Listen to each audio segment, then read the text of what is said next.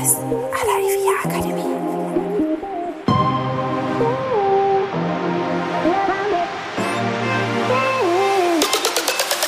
Herzlich willkommen bei Immowissen à la IVA Akademie. Wir servieren Ihnen kuriose Geschichten und knallharte Fakten aus der Immobilienwelt.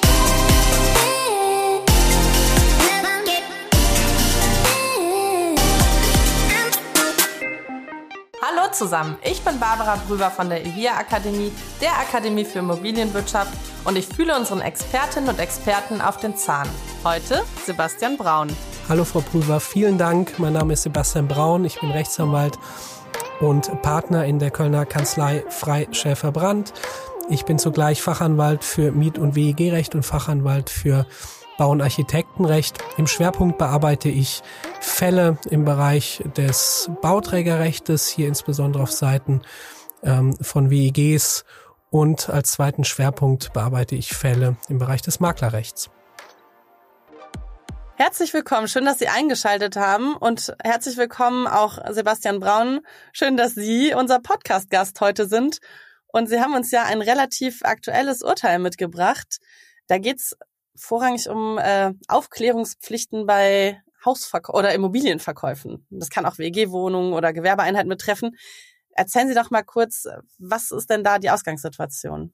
Ja, hallo Frau Prüber, vielen Dank, äh, dass ich wieder hier sein darf.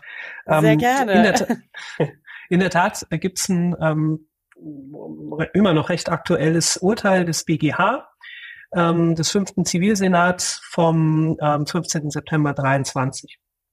Ähm, der BGH hat ähm, sich mit einer Anfechtungsklage eines Käufers im Rahmen einer, einer Immobilientransaktion ähm, auseinandergesetzt. Also das war ein, eine WEG tatsächlich mit mehreren mhm. Gewerbeeinheiten und dieser Verkäufer hat im Jahr 2019 ähm, mehrere Gewerbeeinheiten gekauft, ist kein Mehrheitseigentümer geworden, aber hatte dann jedenfalls eine hohe Anzahl an Miteigentumsanteilen.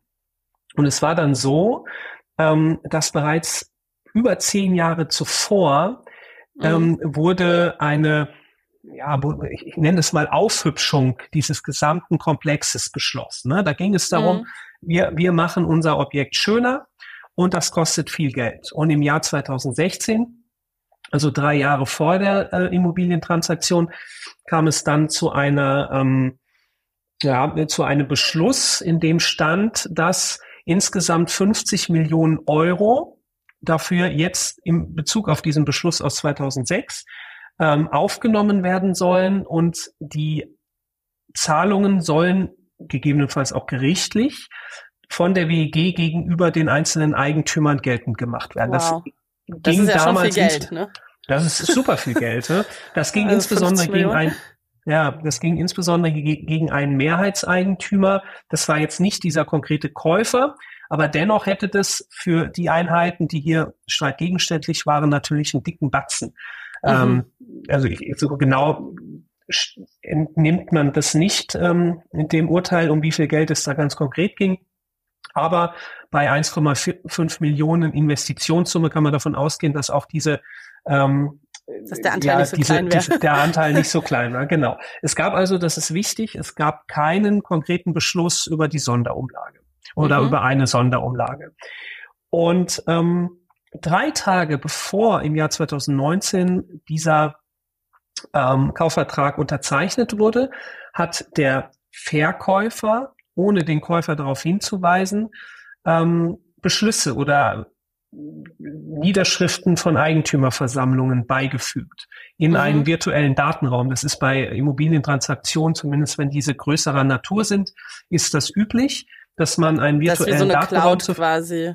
Genau, wie so eine Cloud, da sind dann mhm. Mietverträge drin und so weiter, die Teilungserklärung, dass ähm, der Käufer die Möglichkeit hat, eine sogenannte Due Diligence durchzuführen, also eine Überprüfung ähm, aller Vertragswerke und so weiter, um sich für mhm. den Kauf abzusichern. Das hat also der Verkäufer gemacht, drei, Tag, drei Tage vorher, obwohl die ähm, sicherlich schon Monate verhandelt haben. Drei Tage vorher ähm, unangekündigt einfach Unterlagen eingestellt. Die hat der Käufer natürlich, davon muss man ausgehen, ob es mhm. stimmt, weiß man natürlich nicht, hat er nicht gelesen, hat dann im Kaufvertrag ähm, in einer Vereinbarung zugesichert, dass ihm die Beschlussprotokolle bekannt sind hierzu. Mhm. Und plötzlich ähm, ist der Kauf vollzogen worden und der Käufer erkennt, oh, da kommt was auf mich zu. Und ähm, das möchte ich nicht. Das möchte ich nicht. Ähm, das möchte ähm, äh, das, das, das möchte ich anfechten. Das hat mhm. er getan, hat es angefochten, musste ähm, ins Verfahren gegeben. Das war das Landgericht Hildesheim, meine ich. Und das OLG Zelle hat sich dann in der Berufungsinstanz damit auseinandergesetzt und hat gesagt, nee, der Käufer hat hier keine Ansprüche ähm, runtergebrochen, ähm, weil die Unterlagen ja im Datenraum lagen und er hätte im Rahmen seiner Due Diligence ähm, diese Unterlagen sichten können und hatte also alles an Handwerkzeug, um ähm, Kenntnis zu haben, um dann den Kaufvertrag vielleicht doch zum, zum Scheitern zu bringen. Weil das, also das könnte dann, man sich ja vorstellen, ja. ne? Also wenn ich ja. ein Objekt kaufen möchte und dann steht dann plötzlich, dass ich da irgendwie in Millionenbeträgen noch womöglich äh, ja, Zahlungen offen habe, dann würde ich mich auch freuen. Dann ja, wird es ein bisschen teurer als geplant. Ja, ja. ja. Und ich sag mal so, wenn ich, ähm, wenn wir in unserer Anwaltspraxis solche Immobilientransaktionen betreuen, dann empfehlen wir schon oder wir haben selbst den Auftrag mhm. und machen das. Wir gucken auch am Tag der ähm, Kaufvertragsunterzeichnung nochmal in den nochmal Daten rein. Mhm. Ähm, aber je nachdem, wenn da viel drin ist oder so, dann kann man ja, auch was übersehen, wenn das dann erst sehen. kurz vorher reingekommen ist, ne? Möglicherweise. Normalerweise erkennt man aber in diesen Datenräumen, wann die Sachen mhm. eingestellt worden sind. Okay. Also ja. theoretisch hätte da schon ähm, eine Erkenntnisnahmemöglichkeit da sein können. Der BGH hat dann aber gesagt, ähm, hat sich damit auseinandergesetzt, hat gesagt, nein, hier gehen die Aufklärungspflichten so weit, dass der Verkäufer im konkreten Fall, das heißt drei Tage vor Unterzeichnung, hätte der den Käufer darauf hinweisen müssen, ähm, mhm. hier, ich stelle was ein, schau dir diese Beschlüsse an, hier könnte was auf dich zukommen. Und das ähm, beruht unter anderem auf dem Grundsatz, ähm, den der BGH aufgestellt hat, dass man nicht erwarten kann oder der Käufer hat keine Pflicht, eine solche Due Diligence durchzuführen. Mhm. Ich finde die Begründung ehrlich gesagt nicht besonders ähm, äh, ja nachvollziehbar und überzeugend, mhm. aber der BGH sieht das jetzt eben so und hat dann gesagt, jawohl, der konnte anfechten wegen arglistiger Täuschung. Also arglistige Täuschung ist der Tatbestand, der hier erfüllt worden ist. Eine arglistige Täuschung kann möglich sein durch ein Verschweigen, aber auch durch äh, falsche Angaben. Das muss eben mm. mindestens ein Eventualvorsatz sein und das war hier der Fall. Also ähm, ist das Objekt an, ist der Kaufvertrag angefochten worden und der Käufer hat dann am Ende ähm, in der letzten Instanz Recht bekommen. Und was bedeutet das dann? Also sind die Immobilien dann doch nicht seine? Oder also ist der Kaufvertrag quasi geplatzt äh, rückwirkend ja, dadurch? Der, oder der gilt dann muss als, der Verkäufer der dann, dann, diese Millionen zahlen? Oder? Das ist dann quasi rückabgewickelt worden. Mhm. Ähm, also äh, und zwar der Verkäufer ist dann der Käufer ist so zu stellen durch den Verkäufer, als wäre das ähm, ähm, Projekt von Anfang an nicht entstanden. Also da ging es auch um Schadensersatzansprüche etc. Mhm. Ähm, der Klageantrag, ich habe das hier liegen, ging auf ähm, ja, Zug um Zug Rückabwicklung mhm. des, ähm, des Objektes. Ne? Also der Verkäufer hat sein Objekt wiederbekommen und der Käufer seinen Kaufpreis. Ja, verrückt.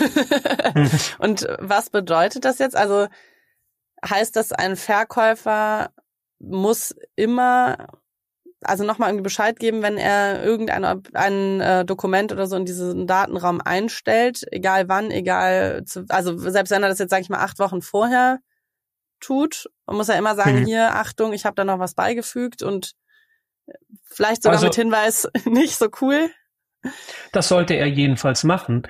Mhm. Ähm, ich, ich meine zwar auch, wenn es acht Wochen vorher passiert und man sich vorher auf ähm, einen solchen Datenraum einigt, und das mhm. ist ja gerade bei, äh, bei der Transaktion von Mehrfamilienhäusern oder auch von Gewerbeimmobilien sehr üblich, oder wenn es um mehrere Mietverhältnisse geht, also diese Due Diligence ähm, hat insbesondere ähm, den Zweck, dass man die bestehenden Mietverhältnisse in so einem, um, da es hier mehrere Gewerbeeinheiten war, war das eben auch so, die überprüfen zu können, zu schauen, was mhm. kann ich an Miete erzielen, wie lange dauern die Mietverhältnisse, um sich darauf einstellen zu können. Und ähm, da ja, würde ich vorschlagen, da, auch wenn es jetzt hier nur um drei Tage ging, auch wenn es acht Wochen vorher passiert, also ähm, mhm. sicherer Hinweis an die ne? Verkäufer, ne? sicherer ist es, äh, weisen sie auf solche wesentlichen Umstände hin. Und das ist offensichtlich ein wesentlicher oder eine wesentliche Änderung. Ja. Mhm. Und für unsere Makler, die jetzt zuhören, ja vielleicht auch nochmal einen Hinweis an die Verkäufer weiterzugeben. Ne? Also zu sagen, hier, ja. Achtung, wenn Sie da was ja. einstellen, sagen Sie bitte Bescheid. Ne?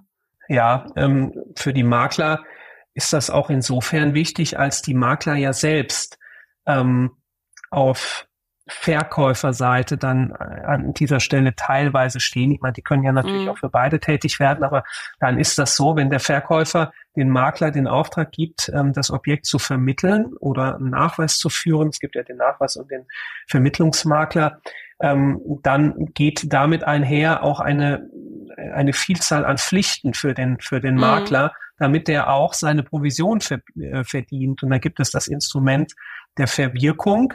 Und wenn zum Beispiel auch der Makler wusste, ich habe ganz, ganz konkreten Fall, ähm, der, der sehr umfassend ist am Landgericht ähm, Düsseldorf, der beruht im Prinzip auch auf einer bekannten BGA-Entscheidung. Ähm, da wird dem Makler, unser Mandant, unsere Mandanten auch Arglist vorgeworfen, mhm. kumulativ mit kumulativem Zusammenwirken mit dem Verkäufer. Ähm, also im Prinzip hat der Verkäufer ähm, gesagt, hier vermeintlich, so wird es behauptet, hier gibt es eine, ähm, eine Genehmigung für mhm. ein bestimmtes Bauwerk auf dem Objekt. Ähm, der Makler stellt dann aber vermeintlich fest, die gibt's doch nicht. Dann sprechen mhm. die beiden sich ab und ähm, sagen es den Verkäufer, den Käufern aber Dem nicht im Rahmen der, mhm. den Käufer nicht. Und da haben auch die Käufer angefochten und die haben Recht bekommen bis zum BGA. Und jetzt versucht sich die Verkäuferseite an unserem Mandanten gütlich zu halten. Ja? Und sagt so, das, das ist aber dein Verschulden, weil du hättest nämlich als Makler ähm, den Käufer aufklären müssen, weil wir haben das doch so vereinbart. Wir haben gesagt, wir schreiben das zwar nicht richtig ins Exposé, aber du hast den Job im Rahmen einer spätestens zum Kaufvertrag den Käufer darüber aufzuklären. Der mhm. Makler hat es vermeintlich nicht gemacht ähm, falls es eine solche Vereinbarung gab. Das ist, äh, ist aktuell unklar und ich nehme auch an, dass es das, das dem nicht so ist. Aber so ist man ganz schnell auch in der Maklerhaftung und hier könnte mhm. das genauso sein. Wenn der Verkäufer dem Makler sagt, ähm, hier gibt's Unterlagen, die stelle ich jetzt mal rein, mhm. ähm, sagt ihm das mal und er macht mhm. es nicht, dann muss man sich mal angucken, wie weit das, dann hat er auch ein Problem, dann könnte es vielleicht mhm. eine gesamtschuldnerische Haftung geben oder dem wird der Streit verkündet und dann ist er ganz schnell drin in der Verlosung. Und ähm, das ist natürlich heftig, wenngleich ich da der Meinung bin, wenn man schon auf einem rechtswidrigen Geschäft so eine Abrede aufbaut, dann dürfte die gegen Treu und Glauben verstoßen. Darüber muss jetzt das Landgericht Düsseldorf in meinem Fall entscheiden, ob das so ist. Aber das ist natürlich ähm, ist ja auch, auch schon witzig, Makler, ne? Ja. Mh, hm ja, sowas zu verabreden. Ne? genau, ja. genau. Also wenn, also wenn es so sein sollte, dass äh, beide Verkäufer und Makler wussten, ähm, dass es dass es hier quasi einen Mangel gibt, der nicht offenbart wurde. Ähm, man verabredet sich quasi zu, zu, zu einer rechtswidrigen Handlung und einer der beiden sagt dann, ähm, ja, aber deswegen habe ich jetzt einen Schaden und ich will von dir Schadensersatz haben. Also das kann meines Erachtens nur gegen Treu und Glauben verstoßen. Da gibt es ja diese sogenannten Schwarzarbeiterfälle. Also wenn Sie einen Schwarzarbeiter oder eine Schwarzarbeiterin ähm, anstellen, dann gibt es keine Gewährleistungsansprüche mhm. gegen den, weil das eben auch auf einem treuwidrigen Geschäft basiert. Ja. ja. Und hier könnte es genauso sein. Aber wie gesagt, auch dieser Fall des BGH birgt erhebliche Maklerrisiken. Mhm. Ähm, das heißt, viel sollte dokumentiert und es sollte über alles aufgeklärt werden. Aber der Makler müsste jetzt in dem Fall zum Beispiel nicht, also nehmen wir an, der Verkäufer sagt, ach ja, das ist alles genehmigt da hinten, also dann kann der Makler ihm schon Glauben schenken, also er muss das nicht noch überprüfen. Nur er kommt dann in Probleme, sage ich mal, wenn er hm. weiß, das ist faktisch hm. nicht erlaubt, oder? Ja, oder das, das ist richtig. Das da muss man, nee, grundsätzlich ist es so, dass der Makler es sei denn, er hat ganz konkrete Anhaltspunkte, dass es mhm. unzutreffend ist, was der Verkäufer sagt. Aber ansonsten darf der Makler annehmen, dass das, was er ähm, was Infos er mitbekommt, dass das auch also an Infos bekommt, dass das auch zutreffend ist. Ne? Gibt es mhm. natürlich Grenzen, aber damit, wenn es eine solche Verabredung nicht gab und der Makler es nicht wusste und nicht wissen konnte, dann ist er raus aus der Verlosung. Aber ein Risiko birgt das natürlich trotzdem. Also sind wir gespannt, wie der Fall jetzt dann ausgeht. Ja, ja, das, das könnte vielleicht auch ein interessanter Fall für, für einen Podcast sein. Ein Podcast nochmal sein, ja, genau. unbedingt. Ähm, wie ist das denn? Also was bedeutet denn jetzt ausreichend aufgeklärt? Also heißt das, ich schreibe eine Mail und sage, lieber Käufer, ich habe dir da ein Dokument eingestellt oder muss ich anrufen und mir irgendwie das Telefonat bestätigen lassen oder eine Mail mit irgendwie so einem, gibt ja die äh, gelesen Notizen, muss das irgendwie sowas sein oder reicht das ja. informiert also zu Also ich sage mal so, man, das ist immer ein Thema, äh, Zugang mhm. Mail. Ähm, man kann das, also ich glaube, der BGH ähm, hat es noch nicht final entschieden, aber der Zugang einer Mail ist erstmal, wenn man bestreitet, dass man eine Mail bekommen hat, dann ist es sehr schwierig, den Zugang auch nachzuweisen. Das mhm. ist aber mhm. technisch möglich. Also es könnte durchaus mal sein, dass ähm, ein Gericht sagt so darüber, ja, nee, aber hierüber ähm, werde ich jetzt mal Beweis erheben mhm. über diese Frage, mhm. ob die Mail zugegangen ist. Und technisch scheint das möglich zu sein. Also ich sag mal, wenn man sowieso immer über äh, Mail korrespondiert, dann sollte der Verkäufer sollte darauf hinweisen und dann sagen, ich bitte um Bestätigung. Das könnte mhm. man aber zum Beispiel auch in den Kaufvertrag reinschreiben. Ähm, ich habe die Beschlüsse, und da steht ja hier drin, ich habe die Beschlusssammlung ähm, oder sämtliche Beschlüsse der letzten drei Jahre zur Kenntnis genommen. Ähm, und dann setzt man einfach in Klammern äh, Mail des Verkäufers an den Käufer vom XXX, mhm. Klammer zu.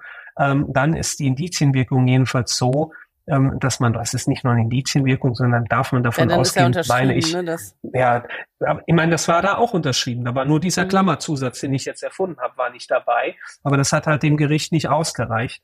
Und was das Gericht, auch der BGH auch gesagt hat, ist, ähm, dass man quasi davon ausgehen darf, dass die Frage, also ohne dass das tatsächlich ähm, aus meiner Sicht hier beweisfest festgestellt worden ist, in dem Verfahren sagt das Gericht sogar, dass man davon ausgehen durfte, dass der Käufer den Verkäufer ganz konkret nach äh, Neuerungen gefragt hat und der Käufer das zurückgewiesen hat oder eine okay, entsprechende Antwort oder nicht Antwort gegeben hat. Ja. Schwierig, ja. Hm. Also der BGH unterstellt da einfach etwa. Mhm. Und selbst wenn so eine Frage nicht erfolgt wäre, das vielleicht als letztes, dann hätte der mhm. Käufer, mhm. jeden, der Verkäufer jedenfalls diese Aufklärungspflicht gehabt. Mhm. Wie lange rückwirkend darf denn ein Käufer sowas anfechten? Also, weiß ich nicht, können da auch zehn Jahre ins Land ziehen, dann plötzlich kommt was zum Tragen, was beim Kauf nicht klar war. Ein Jahr, ab, ein Jahr Abkenntnis. Ein Jahr Abkenntnis, okay. Und dann sollte er aber schon auch in der Zeit mal zumindest in die Akten nochmal geguckt haben, im Zweifel. Und weil auch wenn jetzt der Verkäufer keine Dokumente mehr eingestellt hätte, die lassen sich ja aber sicherlich einsehen, ne? Genau. Die gibt es ja. Ja, ja äh, dann ganz lieben Dank Ihnen, Herr Braun. Äh, vielleicht können Sie noch mal gerne. kurz zusammenfassen. Also das heißt, wenn ich ein Objekt verkaufe, dann äh, sollte ich was tun nochmal genau. Ja, also wenn Sie als Verkäufer ein Objekt, ob das ein Einfamilienhaus, eine Gewerbeimmobilie in der BEG oder Wohnraum, was auch immer ist, ähm, und Sie vereinbaren einen äh, Datenraum, einen virtuellen Datenraum, dann informieren Sie in jedem Fall den Käufer über Unterlagen, die Sie ähm, vor Unterzeichnung des Kaufvertrages einstellen. Wenn Sie mhm. das nicht tun und das wesentliche Themen sind, die den Kauf betreffen, wie zum Beispiel eine Sonderumlage oder in diesem Fall die Ankündigung einer Geltendmachung solcher Sonderumlagen, ähm, für eine Sanierung, dann birgt es das Gefahr, dass der Kauf angefochten wird und dann müssen sie rückabwickeln und sie wären, ähm, also Zug um Zug wäre die Übereignung rückgängig zu machen und sie haben auch Schadensersatz zu leisten. Das wird also sehr, sehr teuer. Das heißt, für, man sollte nicht, nicht versuchen, etwas, etwas zu verstecken, weil es kommt hinterher raus. Ja, und das sind dann ne, die Notarkosten, die Maklerkosten genau. womöglich, ne, alles, was dann da Finanzierungskosten, ne? ja. Mhm. Finanzierungskosten, das ist natürlich auch teuer. Und da muss es auch nicht um 50 Millionen gehen, ne? Also das ist auch bei kleinen Beträgen durchaus der Fall, es, ne? dass man sagt. Es wird wesentlich sein müssen. Also in diesem konkreten Fall war der Kaufpreis 1,5 Millionen und ähm, 185.000 Euro waren die darüber hinausgehenden Schadensersatzkosten, Notarkosten, mhm. Finanzierungskosten etc. Ähm, wenn die Sonderumlage jetzt hier 150 Euro beträgt, wird das nicht ausreichend sein. Aber ich sag mal, ähm, bei so einem Volumen, wenn es in Richtung sechsstellig geht, in jedem Fall, vielleicht sogar mhm. schon schon bei einem kleineren Betrag. Ja. Mhm.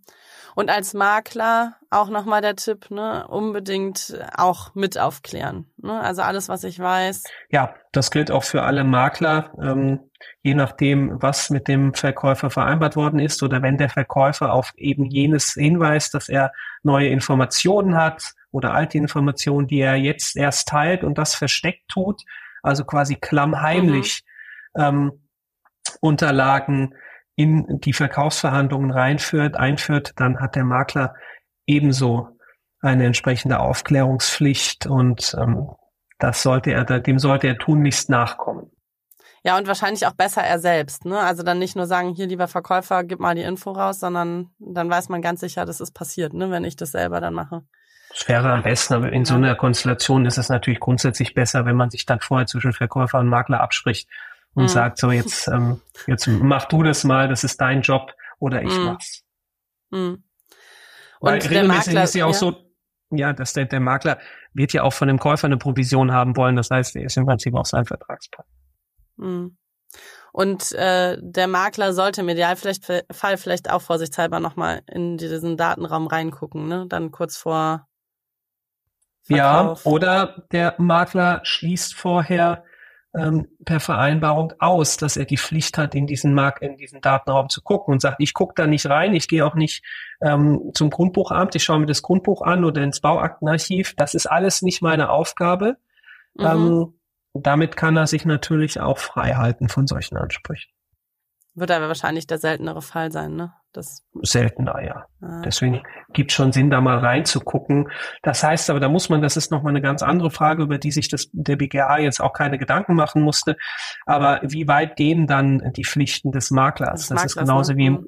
genau, ist genauso wie im Grundbuch. Ähm, wenn Sie ins Bauaktenarchiv gehen und ähm, Sie müssen stellen gegebenenfalls fest, es gibt gar keine Genehmigung, dann ist das vielleicht etwas, ähm, was der Makler hätte wissen müssen. Ähm, bei bei Detail, Detailfragen ist das aber nicht so. Sie gehen ja ins, ins Bauaktenarchiv und blättern das Ding mal durch. Sie haben regelmäßig keine Möglichkeit, äh, Kopien zu ziehen und sind dann mhm. auch nicht verpflichtet, es zu prüfen. Und genauso ist es auch in so einem Datenraum.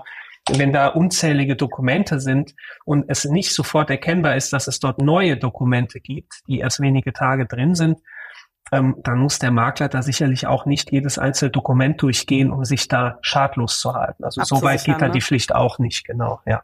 Hm. Immerhin. Genau. Und Immerhin. Tipp an die Käufer, äh, am besten noch äh, kurz vor Unterschrift auch noch mal reingucken und im Zweifel die Zeit also nehmen und lesen. Ne? Vielleicht zum Abschluss, das ist hier eine ganz konkrete Einzelfallentscheidung, wie so mhm. oft. Das heißt, das kann in einem anderen, bei einem anderen Sachverhalt auch anders bewertet werden. Also hat auch der Käufer Pflichten und ähm, er sollte hier tatsächlich auch kurz vor dem Kauf nochmal in den Datenraum schauen. Ja. Nichtsdestotrotz ist es ein BGH-Urteil, ne, und hat erstmal doch auch eine Aussagekraft, ne? Ja, auf jeden Fall. Also die Gerichte werden sich erstmal daran, daran halten, ja. Orientieren, ne, ja. Genau. Dann ganz lieben Dank nochmal Ihnen, Herr Braun, für die ganzen Erklärungen. Ich zumindest habe sehr, sehr viel mitnehmen können. Ich hoffe, Sie auch. Wir hören uns in zwei Wochen wieder. Wenn Sie Tipps, Ideen, äh, Themenwünsche haben, mailen Sie uns sehr, sehr gerne an podcast.evia-akademie.de. Wir freuen uns sehr über Themenwünsche und versuchen auch, so gut es geht, alles umzusetzen. Und äh, ja, abonnieren Sie auch gerne unseren Podcast, damit Sie keine weitere Folge verpassen. Wir hören uns in zwei Wochen wieder. Bis dahin, ich freue mich auf Sie. Tschüss. Ciao.